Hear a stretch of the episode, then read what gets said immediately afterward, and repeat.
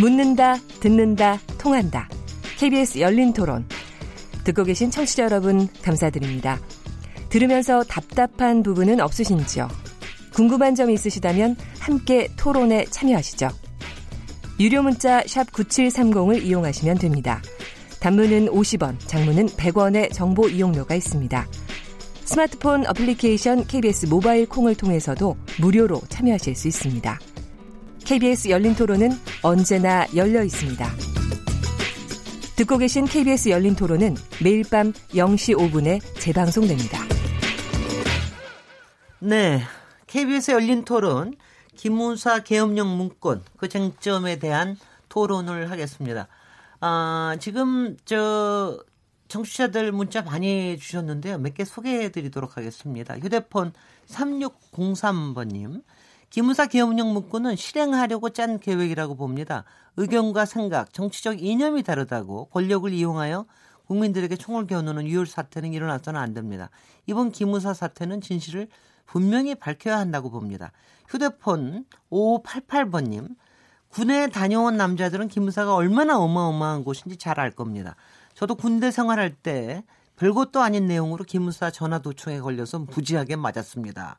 무소불위의 기무사를 반드시 해체해야 한다고 생각됩니다. 휴대폰 뒷번호 5580번님, 기무사의 해체 수준의 개혁을 이야기하는 건 너무 나간 주장이라고 생각합니다. 기무사가 하는 방첩 업무 등 순기능도 있는데 그 부분은 어떻게 해야 하나요? 물론 기무사가 잘못한 부분도 있지만 좀 더 신중한 논의와 접근이 필요하다고 봅니다. 어, 의견 보내주신 청취자분들 감사드립니다. 오늘 KBS 열린 토론 기무사 개업령 문건 그 쟁점과 기무사 개혁 방안에 대해서 토론하고 있는데요. 어, 네분 패널 양욱 한국 국방안보포럼 포럼 수석위원님, 양홍석 참여연대 공익법센터장님, 임태훈 군인권센터 소장님, 장광일 전 국방부 정책실장이자 지금 현재 어, 동양대학교 국방대학원 학장님 이 네 분과 함께 하고 계셨, 계십니다. 자, 일부 무지 뜨겁게 끝났습니다. 여기 좀 식히셨습니까? 아직 안 식었을 거라고 좀 분명히 생각을 합니다. 부, 어, 지금 얘기하신 게 이제 기무사의 문건이 있었던 거는 사실이다. 그게 음. 이제 뭐 타, 바로 탄핵 어, 당시 헌법재판소에서 탄핵 있기 전이니까 2016년 3월 그 전쯤이 되겠죠. 지금 고, 시, 고 즈음으로 넘어가는 겁니다. 있, 있었던 건 사실인데 지금 제기하신 대로 그런 문건을 어 기무사 자체가 만들 수 있는 권한이 아무것도 없다. 그런데 왜 만들 왜 만들었느냐? 뭐 이 질문하는 거하고 그다음에 그 문건 자체가 상당히 어 정말 이건 내용이 너무 부실한 게, 계획이다. 이런 얘기를 하신가 하면 어마무시한 계획이라서 자칫하면은 이, 이 이게 아주 자, 야금야금 오히려 더 큰 계엄령으로 갈 수 있게끔 하는 이런 국민을 소요시키는 이런 어, 작전 계획이었다 이렇게 또 해석하시는 분이 있고 그래서 굉장히 뜨거우니까 계속해서 이제 가볼까요? 일단은 음. 마지막에 양웅석 변호사님께서 이거는 기무사 자신이 이런 문건을 만들 권한 자체가 없다. 이 부분에서부터 좀 시작, 을 하도록 하겠습니다. 그러니까, 양욱 양욱 아니 네 장광일 네, 교수님, 장광일 교수님께서 네. 그 이제 기무사가 그렇게 어, 이 문건을 작성하게 된 배경은 아까도 말씀드렸습니다마는 어, 법무관리관실에서 위수령 등에 관련된 이제 문건을 검토를 했고 그것이 이제 주로 법리적으로 치우치다 보니까 어, 그 내용을 이제 그 인지를 하고 있었던 이 기무사령관 전 기무사령관인 전 기무사령관이 이제 장관께 에, 우리도 검토를 한번 해보겠습니다. 네. 이렇게 보고를 드리고 승인을 받아서 검토가 시작이 되었고 자기들 나름대로 검토한 하나의 방안입니다. 이것은. 으흠. 그리고 아까 말씀드렸던 우리 임 센터장님이 얘기했던 예를 들어서 이제 뭐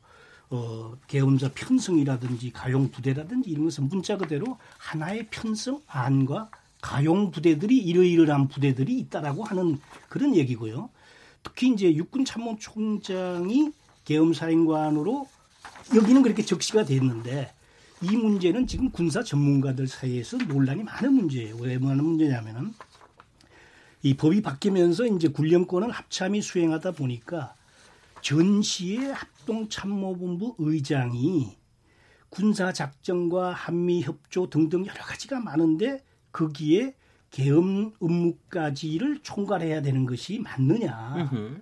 이런 문제가 지금 군내에서 논의가 되면서 차라리 그렇다면은 어, 이것은 또 군정적인 차원에서의 어떤 성격도 있고 하니까 어, 육군 참모총장한테 맡기는 것도 예, 가용하겠다라는 그런 이제 일부의 검토도 있고 저도 사실은 그 분야에 예, 맞다고 보는 견해인데요. 네. 그래서 이것은 어, 또 법에도 실제 법에 어떻게 돼 있냐면 어, 계엄 사령관은 대장급 장성급 중에서 이 결정을 하도록 돼 있어요. 그러니까 육군 참모총장이다 또는 합참의장이다가 누가 이렇게 미리 정해져 있는 것이 아닙니다. 네. 그것은 그 국방부 장관의 건의에 의해서 어, 대통령이 지명을 하도록 돼 있는 거예요. 네. 그래서 그 문제에 가지고 너무 이것을 과도하게 어, 해석을 하는 것은 제가 좀 무리다 하는 거고요. 네. 두 번째, 어, 이것이 이제 구체적인 계획이 아니다고 하는 것은 제가 볼 때 보고서 제일 마지막에 향후 조치라는 것이 있어요. 예. 이제 이제 이러이러한 상황이 벌어지면은 앞으로 이러이러한 조치를 해나갈 것이다. 이를테면은 크게 세 가지인데요. 시행 준비 미비점을 보완한다. 또 위수령 발령 또는 계엄령 선포 여건을 평가한다. 또는 계엄 시행 준비를 착수한다. 뭐 이런 이제 소위 향후 조치를 하도록 돼 있는데 이 보고가 끝나고 국방부 장관이 이 선에서 끝내자.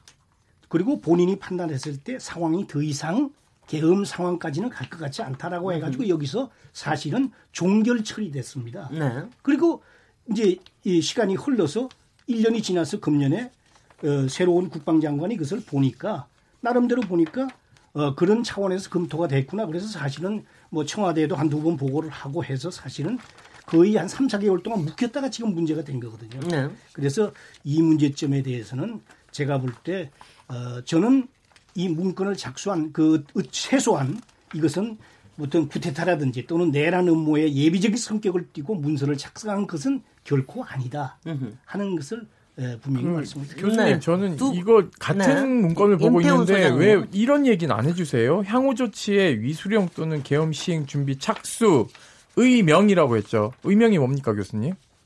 군대에서 의명이 뭐죠? 그러니까 의명은 명령이 내리면은 명령 의명 명령에 따라서 그것을 할 텐데 명령을 할 필요가 없다라고 판단한 거죠. 무슨 이거는. 얘기를 그렇게 자의적으로 하세요? 아니 의명이 아니 실제 안 했어요. 아니 의명이라는 것은요 명을 따르겠다는 겁니다. 그렇게 아니 군인 출신이 그렇게 거짓말하시면 어떡해요? 아니, 명령을 따르겠다는 게 아니, 본 아니고 대비 계획을 명령에 국방부, 육본 등 관련 부대기관이 제공하고 계엄 합수기구 설치 운영 준비하겠다라는 거 되어 있고요. 계엄 임무 수행군 임무 수행 절차를 구체화하겠다. 임무 수행하겠다는 겁니다. 그리고 철저한 보안 대책 강구 별표 있죠. 하에 임무 수행 준비에 만전을 기하겠다. 이거는 아, 시행하겠다는 알겠습니다. 겁니다. 알겠습니다. 그리고 또 알겠어요. 하나요. 그, 아, 잠깐만요. 이제 네, 이해가 제가 마지막으로 네, 네. 아 잠깐만요. 제 얘기 하고 얘기하세요. 이 국회 입법조사처에서 이 문건에 대해서 분석을 해서 보고서를 만들었습니다. 네. 매우 중요한 얘기들이 담겨 있는데요. 당신은 계엄 요건을 충족하지 못한 상황이라고 네. 입법조사서는 얘기하고 있습니다.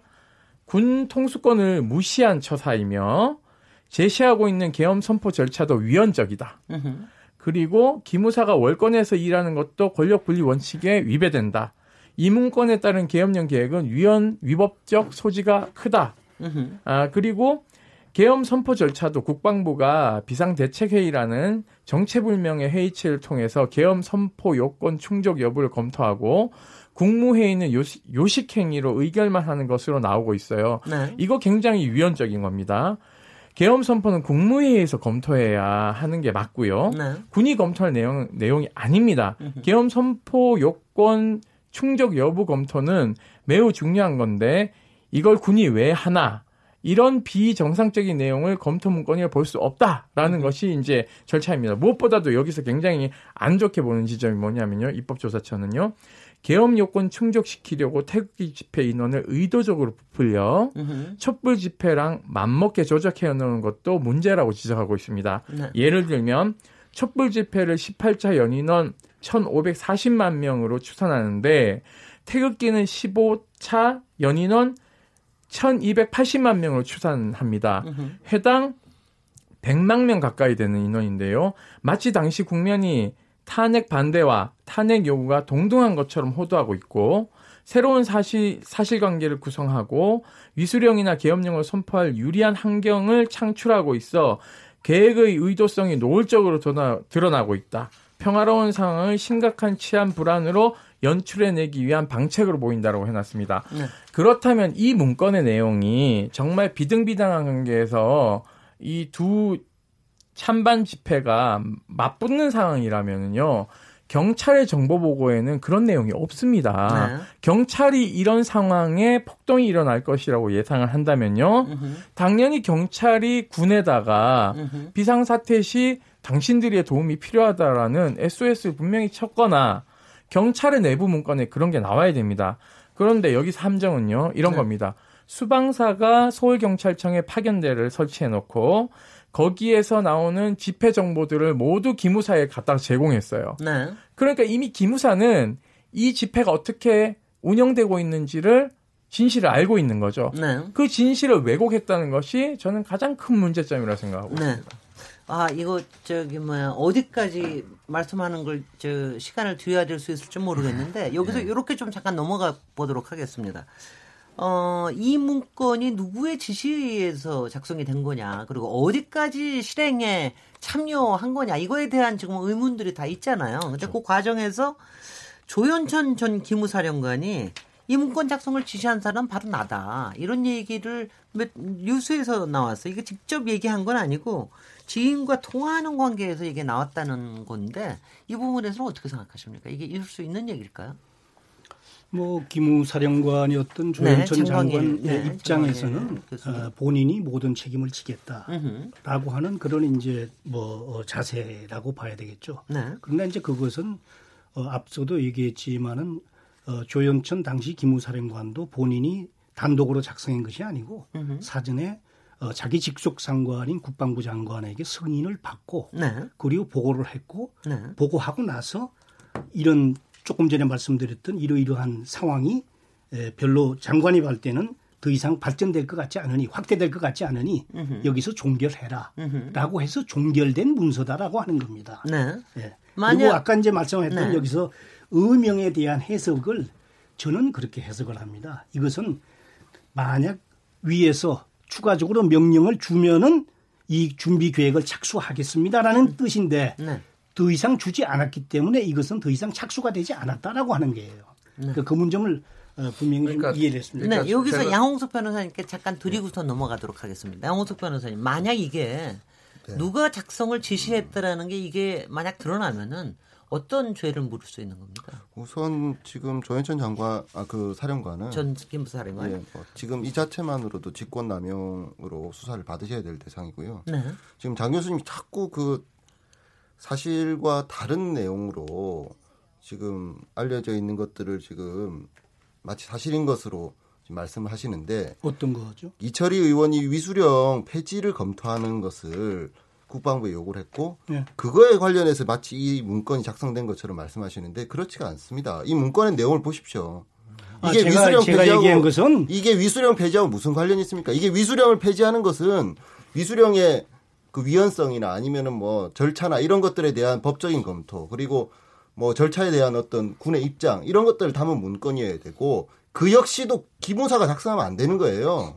그리고 이 내용을 보십시오. 이 내용에 어디 위수령에 위수령 폐지에 관련된 내용이 어디 있습니까? 위수령을 갖다가 당연히 이용해 가지고 위수령으로 군을 투입시키고 그 다음에 비상계엄 아 그 경비계엄 비상계엄으로 계속 상황을 점증시키고자 하는 지금 내용이 들어 있지 않습니까? 이게 어떻게 위수령 폐지에 대한 대응 문건으로 국방부 장관이 기무사령관에게 지시하고 기무사령관이 자기 휘하 지시 그 기무사 요원들한테 이걸 문건을 만들었다고 말씀하십니까? 그러니까 아니, 아니, 아니, KBS에서 지금 그런 사실과 다른 내용으로 오해될 수 있는 내용들을 마치 사실인 것처럼 전제해서 말씀하시면은 청취자들이 오해할 수 있습니다. 그건 하나의 지금 주장에 불과합니다. 아, 그리고 그 주장은 아니고? 제가 볼 때는 이 문건만 제대로 보면은 당연히 말도 안 되는 소리예요, 지금. 근데 그걸 마치 해가지고 사, 실인 것처럼 전제하고 말씀하시니까 굉장히 답답하고요.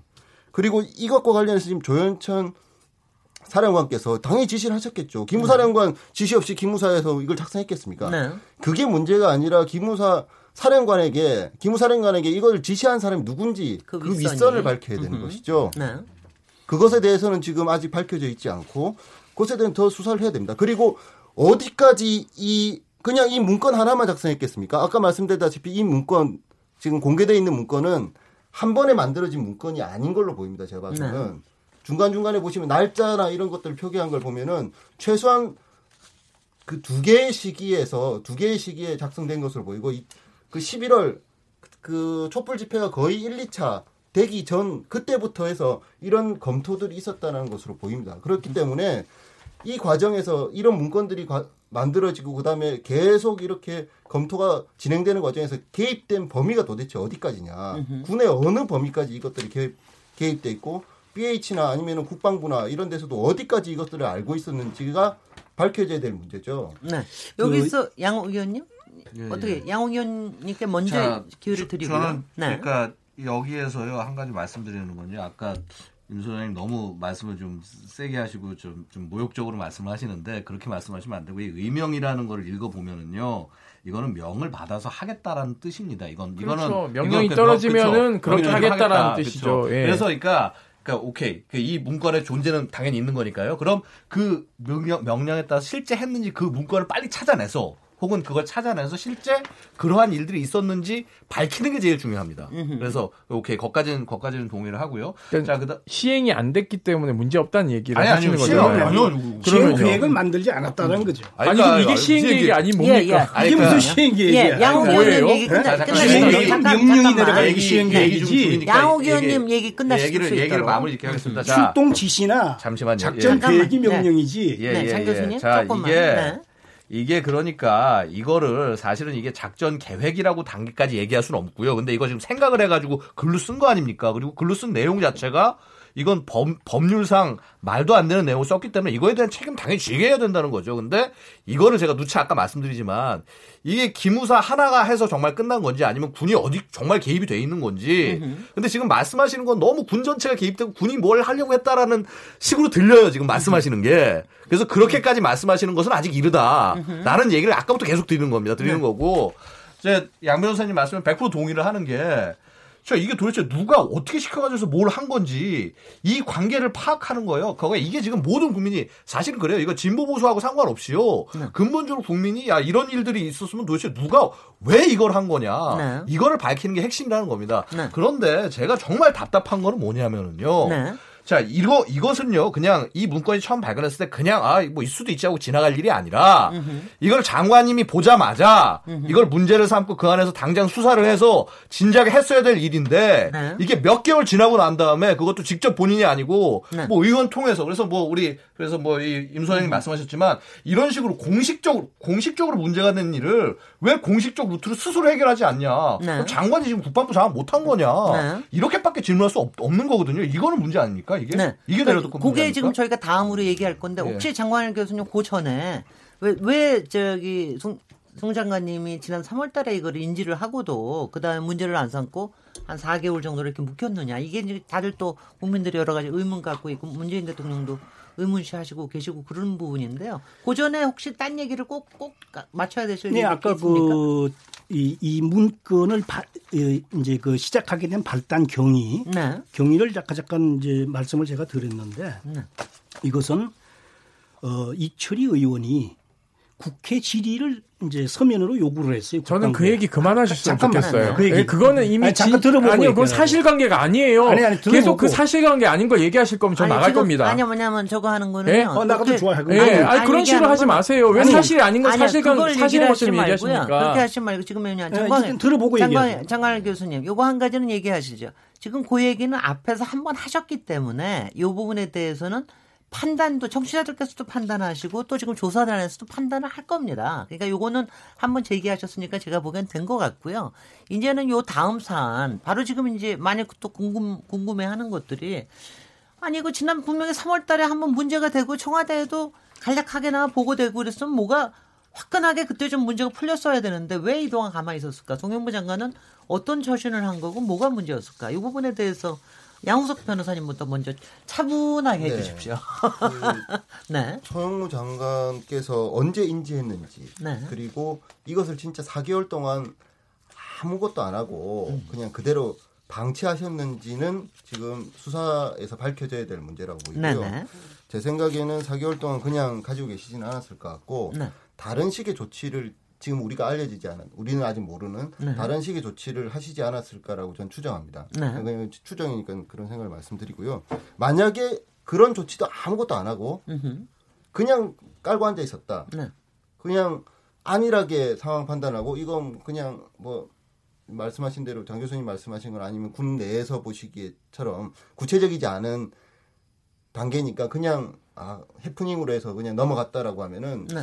그 상황 판단은 잘못된 것이다라고 생각합니다. 네. 이것은 군의 그 보안사, 기무사로 이어지는 그 군 정보기관의 본연의 업무를 벗어난 음흠. 사찰 그리고 군사 반란으로 이어지는 네. 아주 위험천만한 행위인데 그것에 대해서 어, 정무적인 판단을 잘못하셨다라고 하면은 그것에 네. 대해서 책임을 지셔야 된다고 생각합니다. 그 장, 요, 요 부분에 장고, 장교, 장관일 교수님께서 좀 얘기를 하실 수 있을 것 같아요. 분명히 어. 이게 송영무 장관이 오히려 같은 군 내에서 일어난 거기 때문에 지금 장 교수님의 입장하고 비슷한 점에서 이게 어. 시행까지는 되지 않았기 때문에 그냥 덮어줄 수 있었다 이렇게 생각하셨던 걸까요? 그러니까 전임 정부 또는 전임 장관과 네. 관련되었고 기무사가 관련된 문건에 대해서 보고를 받고 네. 그 내용을 보니까 조금 문제는 있지만은 이 자체가 어떤 뭐 법적으로까지 비화될 문제는 아니겠다라고 본 것 같습니다. 그렇기 때문에 본인 나름대로 이제 정무적 판단을 한 거죠. 정무적 판단은 제가 볼 때 장관으로서 필요하다고 봅니다. 왜냐하면 단순한 군인 출신 장관이지만은 국무위원이고 또 정치인입니다. 그런 점에서 자기 나름대로 어 지금 뭐 남북 관계도 있고 그다음에 올림픽도 있고 그다음에 이제 지방 선거도 있고 했을 때 이런 문건이 에, 대외적으로 나갔을 때 잘못하면은 정치 쟁점화 될 수 있겠다 하는 차원에서 어 조용히 이제 그 법적인 어떤 질이 비슷하게 그 감사원에 물어봤고 그다음에 이제 그런 내용 본인뿐만 아니고 그 과정에서 청와대에도 한 두 번 참모들하고 의견을 조율했던 것 같아요 나름대로. 네. 그래서 그 나름대로 이렇게 보니까 그 당시에는 일단 아까 제가 말씀드린 대로 아 이것은 하나의 검토 문건으로서 큰 문제가 되지 않겠다라고 보고 넘어갔던 걸로 저는 그렇게 보입니다. 네. 어떻게 저 임태훈 소장님은 그렇게 해석이 되세요? 네, 뭐 계속 제가 그렇게 주장해 왔습니다. 네. 그리고 이, 문, 이 문제의 본질은 장관이 뭉겠냐 아니면 네. 민정이 뭉겠냐 이게 쟁점이 아닙니다. 네. 어, 기무사를 어떻게 개혁할지 폐지할지 어, 이것이 가장 관건이고요. 네. 이 문건에 관여한 사람들이 정말 예란 내란 예비 음모죄가 적용이 되는지 네. 아니면은 군사 반란 예비 음모가 되는지가 저는 관건이라고 생각하는데요. 네. 무엇보다 지금 저는 관전 포인트가 과연 군 수사 당국이 이것을 지금 수사를 제대로 할 수 있을지 저는 의- 의문이 드는 게 있습니다. 네. 그리고 또 하나는 왜냐하면요 이런 경험이 없기 때문입니다. 네. 단한 차례도 이러한 사건을 맡아본 적이 군은 없어요. 그런 것 같습니다, 정말. 다만 네. 그렇다고 해서 민간 검찰이 이- 이런 경험이 있느냐 한 번 있죠. 이석기 내라는 모죄에 대해서 그렇네요. 그 난리굿을 피면서 국회의사당에서 이석기 네. 잡아갔어요. 네. 근데 지금 공안 2부요 팔짱 끼고 가만히 있습니다. 저희 고발장 냈는데요. 음흠. 뭐라고 하냐면요. 네. 군 검찰이 하는 거좀 지켜봐야 된다. 이런 소리를 하고 있어요. 네. 굉장히 안일한 자세거든요. 본연의 공안의 업무대로라면 지금 압수수색을 하거나 핸드폰에 대한 포렌식을 해도 12번 더 했어야 됩니다. 왜냐하면 전역하신 분들이 쭉 계시잖아요. 네. 박흥열, 음흠. 김관진, 음흠. 그리고 한민구. 음흠. 이런 분들이 계시기 때문에 이- 이런 분들에 대한 소환이라도 하셔야죠. 참고인 조사라도. 근데 군검찰이 하는 걸 보겠다? 저는 굉장히 깝깝합니다. 음. 지금 조현천 씨가 그냥 미국 나가 있는 게 아니라 본인이 삼성 장군에서 전역을 하셨기 때문에 정부에서 돈을 대주고 지금 거기 연수가 계세요.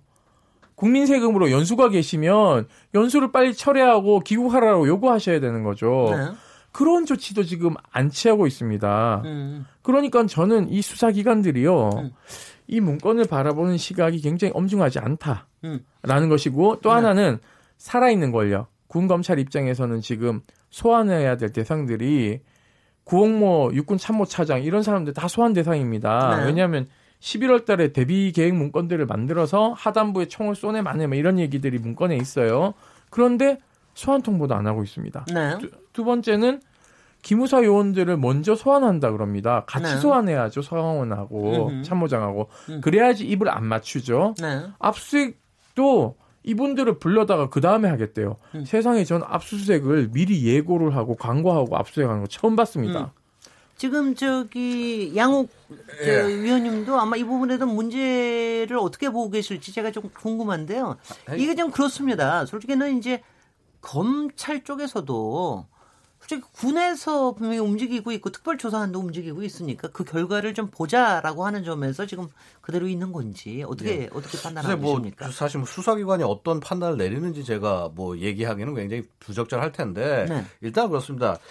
이 채널은 언제나 하나로 모여야 되는 거고요. 음. 그다음에 일단 뭐 이렇게 장관까지 이렇게 그 힘을 실어 준 주고 대, 대통령이 지켜보고 있는 상황에서 뭐 안에서 어쨌거나 수사단이 꾸려져서 진행된다면은 네. 그 부분에 대해서 존중하는 거는 맞다라고 생각을 합니다. 근데 다만 제가 한 가지 뭐 뭐 군 검찰을 못 믿어서가 아니라 인력적인 부분이라든가 수사 기법적인 부분에 있어서 한계가 있을 수가 있기 때문에 네. 되려 이 수, 수사단을 구성을 할 때 이 사실 민간 검찰이 같이 좀 들어와서 하는 게 오히려 맞지 않겠냐라고 생각이 되고요. 맞- 예, 네. 예, 네. 예, 그래서 아, 그런 식의 식으로 사실은 끌고 나가는 것도 사실 이 부분도 장관 리더십 문제라는 거예요. 이런 부분에 있어서도 본인이 스스로 다 해가지고 그걸 딱 큰 판을 만들어서 해야지. 아니 우리 이거는 지금 이건 양, 리더십 양욱 문제죠. 양욱 위원님은 지금 장관만 못 그게요 장, 장관님이 네, 지금 보고받지 못하도록 지금 네. 특명이 내려져 있는 상태라서요. 지금 현재 특별조사가 진행되는 동안 어, 네. 임명장만 주고 네. 수사 지휘를 할 수 없게 돼 있습니다. 아니, 그러니까 누차 네. 얘기하는 거지만 그거 미리 3월 달에 해가지고 해서 본인이 끌고 가서 수사를 했으면은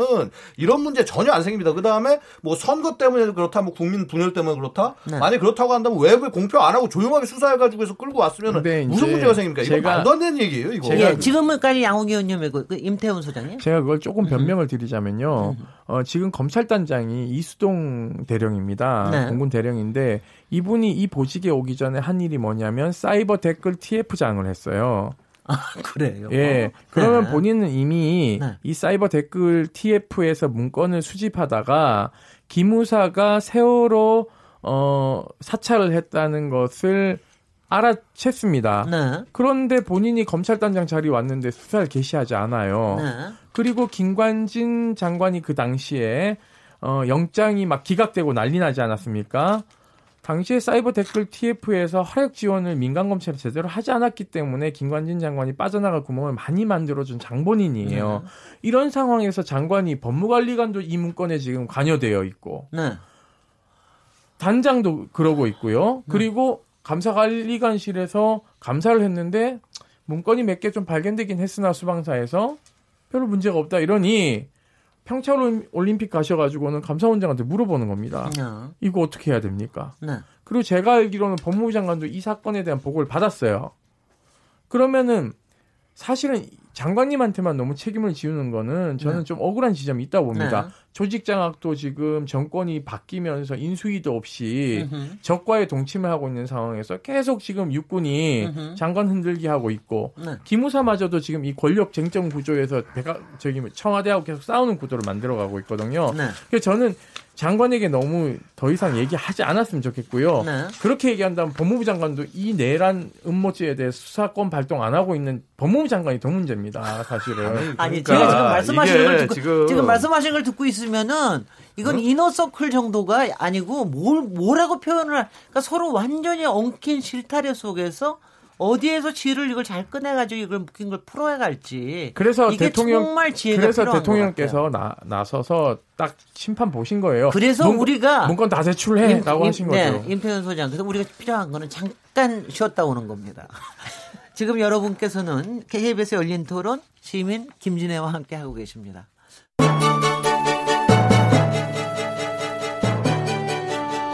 라디오 토론이 진짜입니다. 묻는다, 듣는다, 통한다. KBS 열린 토론. 시민 김진애의 진행으로 듣고 계십니다. 알겠습니다. 네, KBS 열린 토론, 어, 여러 청취자들 문자 또 보내주셨습니다. 몇 개 소개해 드리겠습니다.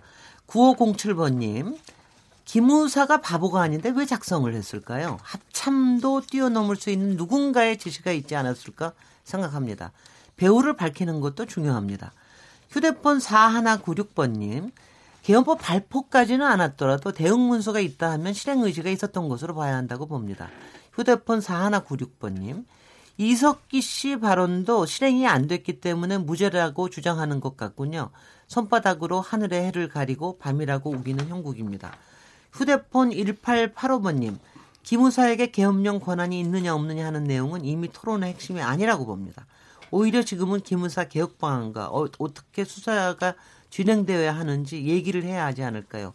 이 마지막 저이 청취자 의견이 우리가 마지막으로 얘기해야 될 바로 그, 그 논점입니다. KBS 열린 토론, 기무사 계엄령 문건 논란과 그 쟁점과 기무사 개혁 방안, 어, 토론하고 있는데요.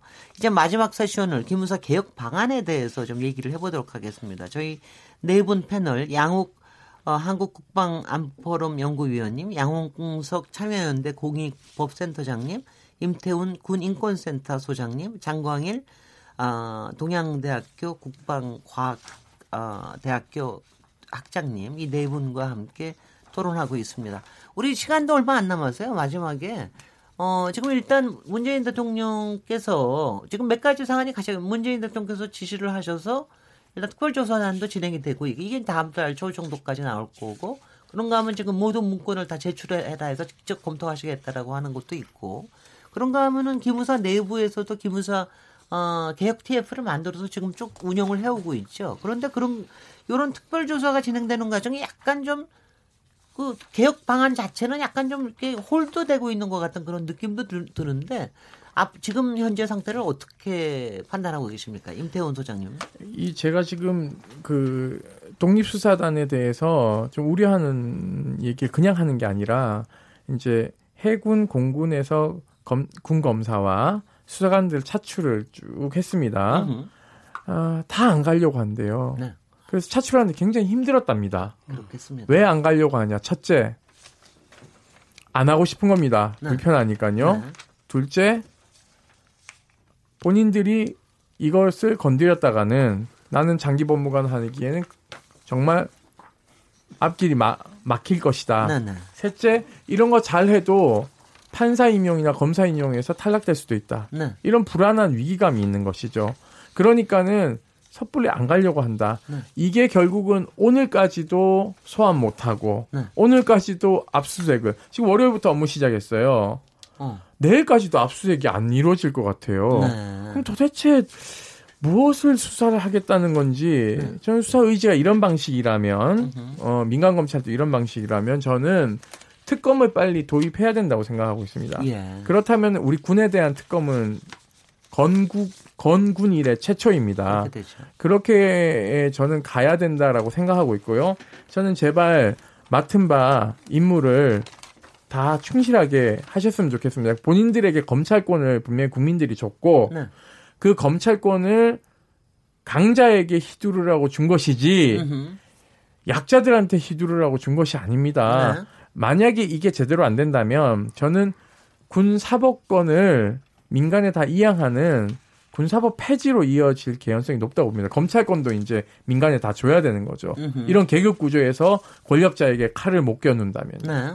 네, 양홍 의원님. 네. 근데 일단 근본적으로 이 기무사를 어떤 조직으로 둘 것이냐에 대한 어, 그런 국민적 합의가 분명히 있습니다. 네. 그 합의를 사실은요, 야, 니들이 스스로 개혁해라고 맡겨놓는 게 아니라요.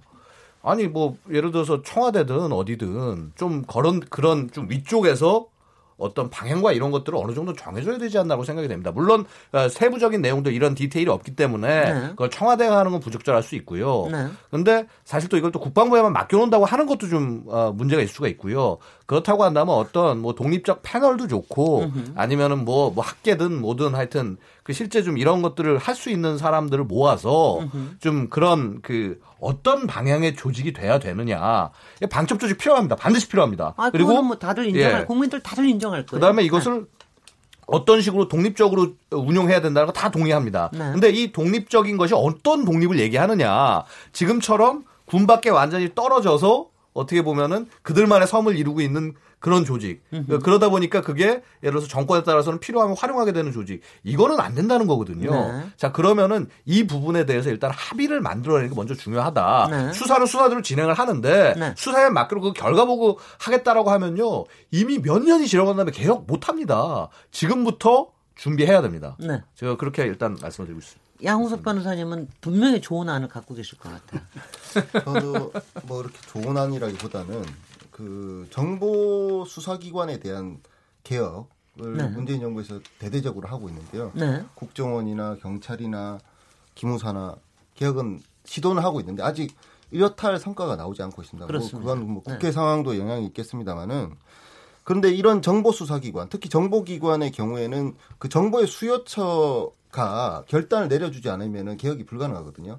그 그렇죠. 정보의 최종 수요처는 청와대입니다. 그렇기 네. 때문에 청와대에서 결단을 어느 식으로든지 해줘야 되는데 지금 양호 의원님 말씀하셨다시피.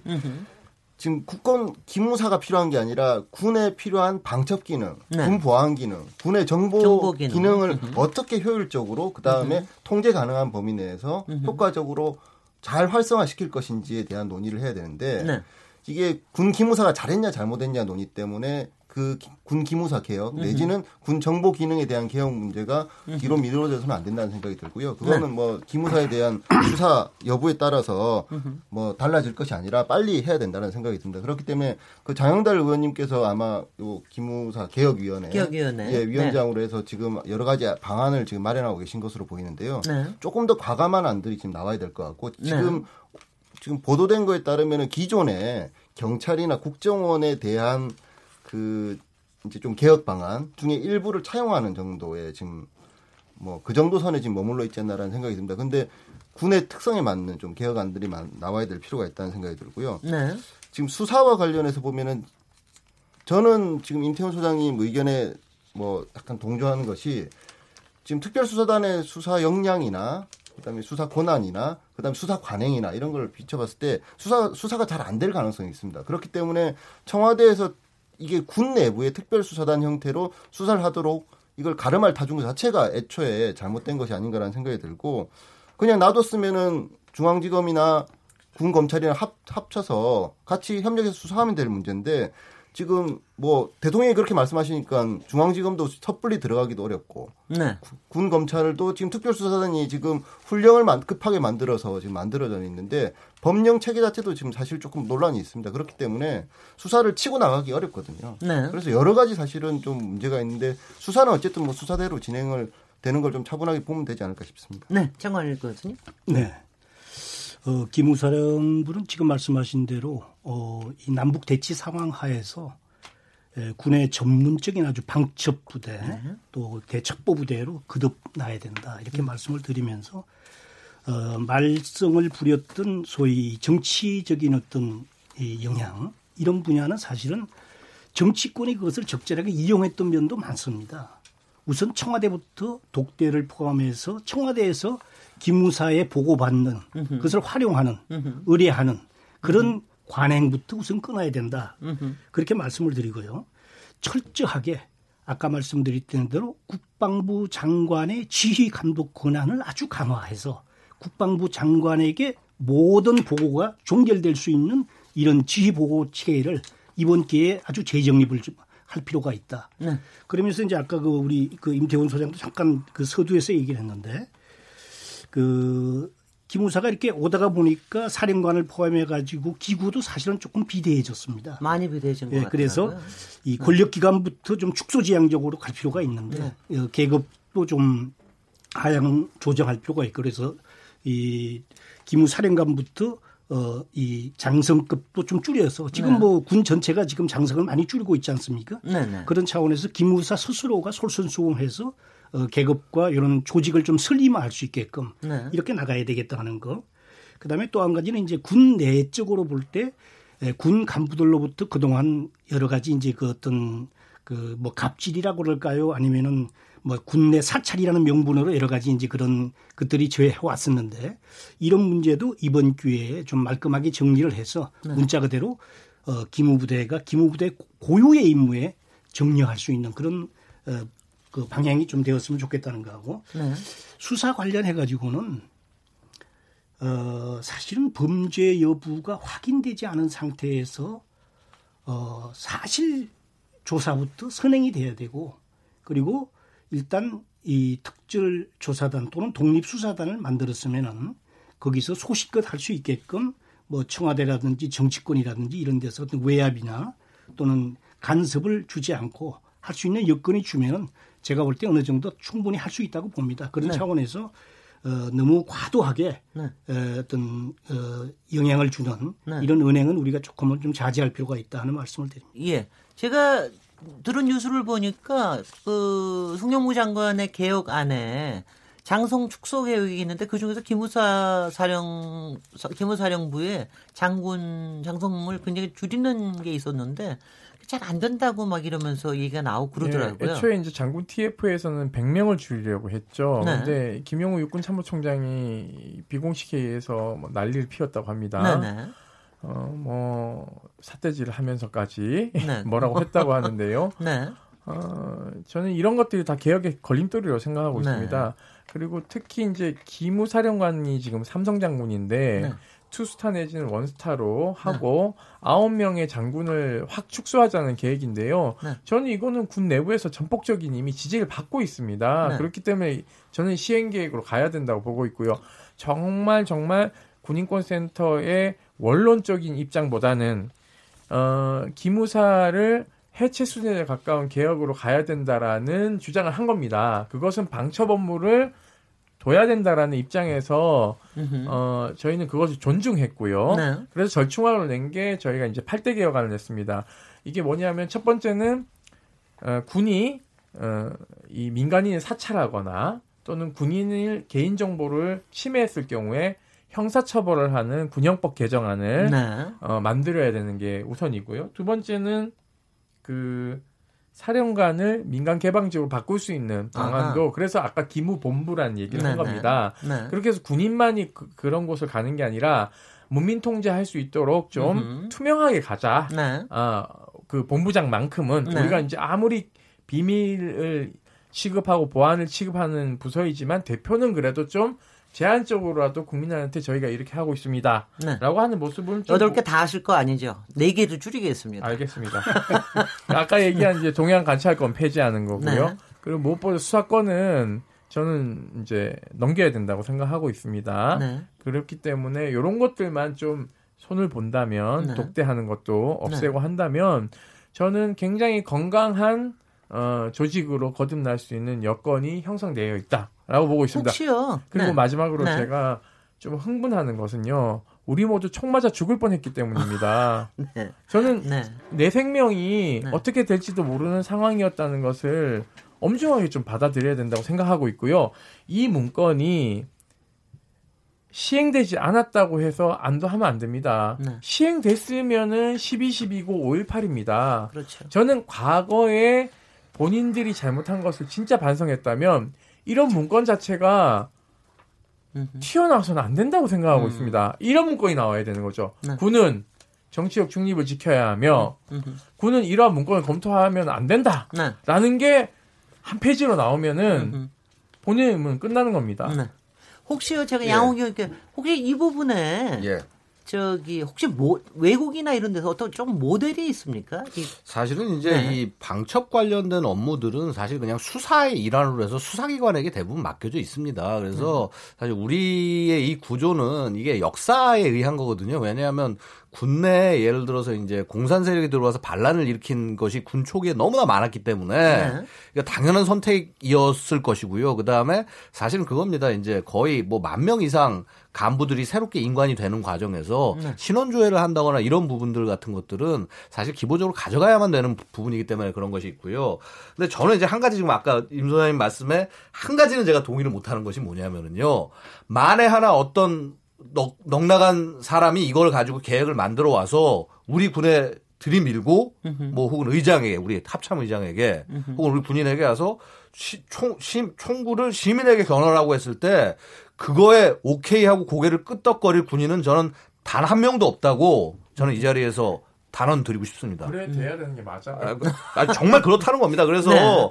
그렇기 때문에 자꾸 뭐라고 그럴까 이런 부- 문제를 제기하시는 거는 좋고요. 근데 다만 이게 군이 전부 이렇게 많이 행동을 한 것처럼 이렇게 말씀하시는 것만큼은 조금 좀 자제를 해 주십시오라고. 군이 다 그렇다고 얘기하지 않았어요. 근데 자꾸 그런 식으로 아니, 비춰주고 아니 있기 왜냐면 때문에. 여기 보십시오. 여기 여기 서는 제가 싸움을 약간 허락하겠습니다. 정군을 다 동원하지 않았어요. 해군 빼고 공군 빼고 해병대 빼고 육군도 대다수 뺐습니다.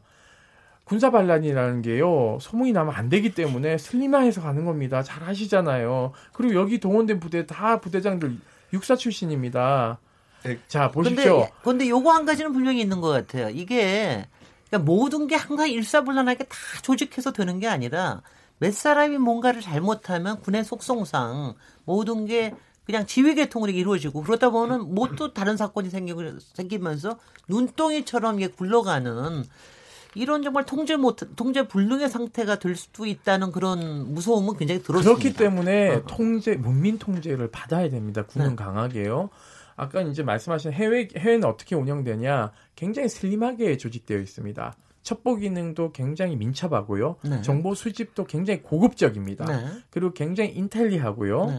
어, 그렇기 때문에 500명, 1000명 이하 단위로 이 방첩 부대들이 운영되고 있습니다. 정말 정예 엘리트처럼. 근데 네. 우리는 지금 너무 방만해요. 4,500명, 5,000명 이렇게 운영하고 있거든요. 네. 구조조정도 50% 이상 해야 된다고 저는 보고 양홍석 있습니다. 변호사님, 네. 혹시 외국의 강 이스라엘이나 우리 그렇게 저기 굉장히 탁월하다는 이스라엘이나 미국이나 네. 혹은 뭐, 뭐 러시아나 이런 데서는 좀 이쪽의 기무사의 기능, 방적 기능을 어떻게 꼭 이렇게 별도의 사령부로 해서 하지 않고 조금 뭐 내부에 뭐 국 정도나 하다가 뭐 이렇게 해야 돼서 기무사 자체를 꼭 유지할 필요는 없는 거 아닙니까? 어떻습니까?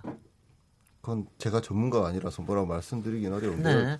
제가 그 임태훈 소장님 벌써 답을 알고 계신 것 예, 같은데. 아니 뭐 임태훈 소장님 하시는 말씀이 뭐 맞는지 아닌지 제가 뭐 판단할 계제는 아니고요. 네. 다만 제가 그 경찰 개혁위원회 하면서 저희도 이제 경찰의 정보국, 보안국 개혁 방안을 마련하면서 여러 해외 법제들을 검토를 했었습니다. 예, 그런데 예.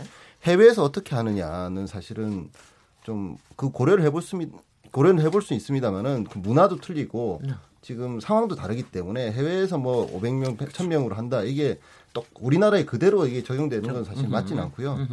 어, 우리나라에서 지금 기무사가 4천에서 5천 명 사이다. 뭐 어떤 문건에서 보니까 경찰에서 보고한 문건엔 3,500명에서 3,800명으로 보고된 문건도 있었습니다. 아, 근데 어느 게 맞는지는 사실은 알 수가 없습니다. 뭐 정확하게 아시는 분들이 있겠습니다만은 근데 그 많은 인원이 정확하게 본인들이 하는 업무가 무엇인지를 사실 외부에 밝히지 않고 있고 그렇기 때문에 우선은 기무사 개혁을 하려면은 그런 기무사 요원들에 대한 정확한 직무 분석이 필요하고 직무 분석에 따라서 사실은 슬림화하고 기능을 재배치할 것들이 있으면 재배치하는 것이 필요하겠죠. 네, 네, 네, 장관일 교수님, 네, 네, 그 이 어느 나라든지 대정보 첩보 또는 대테러를 담당하는 이런 부대들은 별도로 두는 것이 상리입니다. 예. 단지 이제 제가 말씀드리고 싶은 것은 이 우리나라 안보 환경에 맞는 그런 조직을 가지고 발전시켜야 된다는 겁니다. 네, 특히 이제 아까 말씀드린 대로 우리나라 환경이라는 것은 창군 초기부터 사실은 이 북한의 어떤 그 군내 뭐 간첩이라고 할까요? 아니면 전복이라고 할까요? 이런 업무들이 사실은 많았거든요. 네, 그런 점 그런 점에서 이제 그 과거 보안사 기무사로 발전해 오면서 이 업무를 갖다가 문제가 있다고 하면서도 이제 이것을 유지시켜 온 건데 에, 차제에 이제 말씀드린 대로 전문 기관으로 거듭나는 네. 이런 노력을 해야 되겠고 그다음에 이제 아까 말씀하신 것 중에서 조금 제가 여기서 말씀을 드리고 싶은 것은 그 여기 뭐 기무 사령부뿐만 아니고 예를 들어서 특정 어떤 군 육군이 또는 육사다 뭐 해서 이를 마치 어떤 그 평가를 시키고 하는 것은 제가 볼때 그렇게 썩 바람직스럽지 않다. 그래서 네. 전체적으로 지금 현재의 이 우리 군의 문화라는 것은 구택타나 내라는 뭐라든지 이런 데 가담할 그런 군인이 지금 아니다라는 거. 이런 점을 저는 우리 국민들이 좀 분명히 인식해 줬으면 좋겠다는 예. 말씀을 드리고 싶습니다. 네, 이렇게 해서 전체적으로 좀 마무리하는 거로 하고요. 저희가 토론이 거의 마지막으로 이제 시간 얼마 안 남았으니까요. 마지막으로 지금 한 각기 한 30초 정도씩 쓰셔서 꼭 국민들께 해야 될 말씀, 어, 꼭 다짐해야 말- 될 말씀 이 부분을 얘기해 주시기 바랍니다. 어느 분부터 먼저 하시죠? 임태훈 소장님? 음, 제가 뭐 특정 그 출신을 언급한 것은요. 그 그들이 인사전행이나 이런 것들을 계속 하고 있고요. 단 한 번도 육군 참모총장이 비육사가 된 적이 없습니다. 음. 그렇기 때문에 제가 이, 이 국방개혁의 핵심이 삼군 군- 균형 발전, 해병대까지 4군이죠. 그거 저해한 것이 육사고, 어, 육사가 육, 이 골품제도 안에서 선골이라고 이 얘기를 해도 부정하는 군인들 아무도 없습니다. 육사 스스로도 그렇게 얘기를 하고 있어요. 그렇기 때문에 국방개혁이 이루어져야 되고요. 또 하나는, 어, 통제를 받지 않는 권력 기관이다. 이게 가장 큰 문제입니다. 그래서 제가 미국의 2015년도 정보위 국회 정보위원회 갔을 때요. 굉장히 정보 통제를 잘하고 있는 것들을 봤습니다. 네. 그렇기 때문에 우리도 우리 의회를 좀 강화해서 네, 정보위원회만큼은 좀 통제를 할 수 있는 권한을 줬으면 좋겠습니다. 알겠습니다. 양욱 의원님? 네, 전반적으로 지금 이 좀 큰 그림을 볼 필요가 있는 게요. 어, 우리가 지금 있는 여러 가지 안보 상황들, 뭐 물론 북한하고 잘 되고 뭐 될 수도 있겠습니다만은 어쨌거나 위협은 지금 현존하고 있는 것이고, 네. 그래서 이 국, 기무사가 굉장히 중요한데 여러 퍼즐 중에 하나입니다. 여러 퍼즐 중에 하나고, 근데 그, 그 중에서도 좀 중요한 퍼즐일 수가 있는 것이 지금 당장 이렇게 국민하고 관련된 것들이 군 안에서 이렇게 튀어나오려면 이거는 그야말로 군 전체의 신뢰를 무너뜨리게 되는 일이거든요. 네. 그래서 저는 군의 명예를 위해서라도 이 부분은 굉장히 철저히 수사를 해서 빨리 풀어내야 된다. 네. 그리고 지금 뭐, 뭐, 어쨌거나 장관의 어떤 그런 리더십 같은 경우- 경우도 지금 지금보다는 더 나아져야 된다. 그래서 이 국방개혁이라는 이 과제를 좀 제대로 수행을 해야 된다. 하지 못할 것 같으면 빨리 다른 사람에게 넘겨줘야 된다. 이렇게 말씀드리겠습니다. 알겠습니다. 양, 양홍석 변호사님? 그 기무사가 간첩이나 정보 활동을 잘해, 잘했어야 되는데 기무사의 활동이 사실 권력을 향해 있었거든요. 그것을 이번에 좀 바로 잡아야 될 것으로 보이고요. 시스템이 잘 갖춰져 있어야지 그 안에서의 사람들이 잘못된 판단했을 때 걸러낼 수 있는데 지금 현재 이 문건이 나온 걸로 봐서는 나머지 것들도 밝혀져야 되겠습니다만 시스템이 문제가 있다라는 신호가 나왔다는 생각이 듭니다. 네. 네. 장관 어, 김무사 스스로도 지금 이제 그런 그 자성을 좀 자성과 할까? 반성을 네. 하고 있는 차지기 때문에 아마 이번 기회를 계기로 해서 거듭날 수 있는 그런 환경이 되었다 이렇게 네. 말씀을 드리고 그다음에 이제 우리 군에 대해서도 어떤 특정 군이나 특정 학교를 갖다가 지칭해서 얘기하기보다도 이제 이미 대한민국 군대는 국민의 군대입니다. 네. 그런 차원에서 국민의 군대답게 발전해 나가는 이런 그 성원을 한꺼번에 좀 보내줄 필요가 있다 예. 하는 말씀을 드립니다. 오늘 기무사의 계엄령 논- 문서 논란 가지고 얘기를 나눴는데요. 사실 기무사라는 이름 자체가 우리 국민들 입에서 나오지 않게 되는 사회가 되는 게 가장, 가장 바람직한 사회가 되겠죠. 이를 위해서 앞으로 개혁을 멈추지 않아야 하겠습니다. 오늘 네 분, 임태훈 소장님, 양욱 의원님, 양홍석 변호사님, 장광일 교수님, 네 분 토론자 수고 많이 하셨습니다. 저는 내일 7시 20분에 다시 찾아오도록 하겠습니다. 감사합니다. 네. 네, 고맙습니다. 감사합니다.